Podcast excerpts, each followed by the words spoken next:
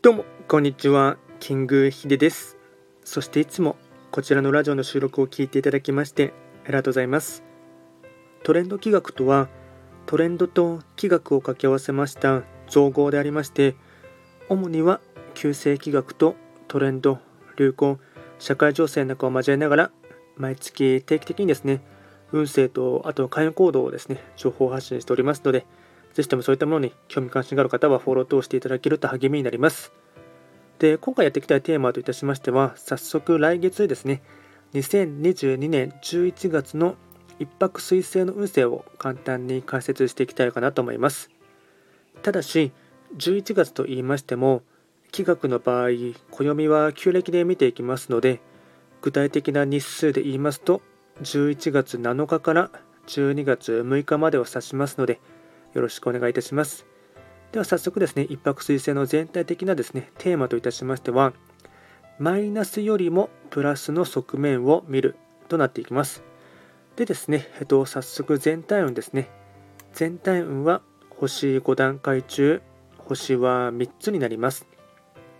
一泊水星は本来白く木星の本石地であります南東の場所に巡っていきますので法医学の作用といたしましては南東とかあとはですね爽やかな風が吹き抜けるような白く木星という星の影響を色濃く受ける一月となっていきます。でですね、えっと、全体的な流れといたしましてまずポイントですね4つにまとめていきますが1つ目心身ともに好調年末に向けてポジティブ思考で動く。2つ目今月中にできることは願望を含めやり残さずにやっておくこと。3つ目連絡の行き違いや予定通りに物事が進まないかも。破壊札の影響あり。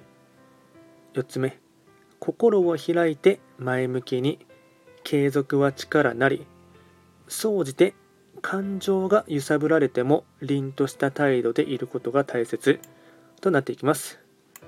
ではですね、と次は開運行動ですね。こちらも4つお伝えいたしますが、まずは開運行動1つ目。まめに連絡をする。情報発信。SNS など。2つ目。身だしなみを整える。髪のお手入れ。3つ目。筋肉痛や骨折などに注意。最後4つ目。森林浴、植物園に行く。これがですね、開運行動につながっていきます。あとはですね、ラッキーアイテムといたしまして、食べ物に関しましては、野菜ラーメン、山菜の天ぷら、とろろご飯、にんにく、これがラッキーフードになってきます。あとはラッキーカラーに関しましては、緑、シルバー、これがラッキーカラーになっていきます。で、こちらですね、より詳しい内容のものに関しましては、YouTube ですでに動画をアップロードしておりますので、ぜひともそちらもですね、参照していただければなと思います。あとは、こちらのラジオでは随時ですね、質問とか、あとはリクエストですね、受付しておりますので、何かありましたらお気軽に送っていただければなと思います。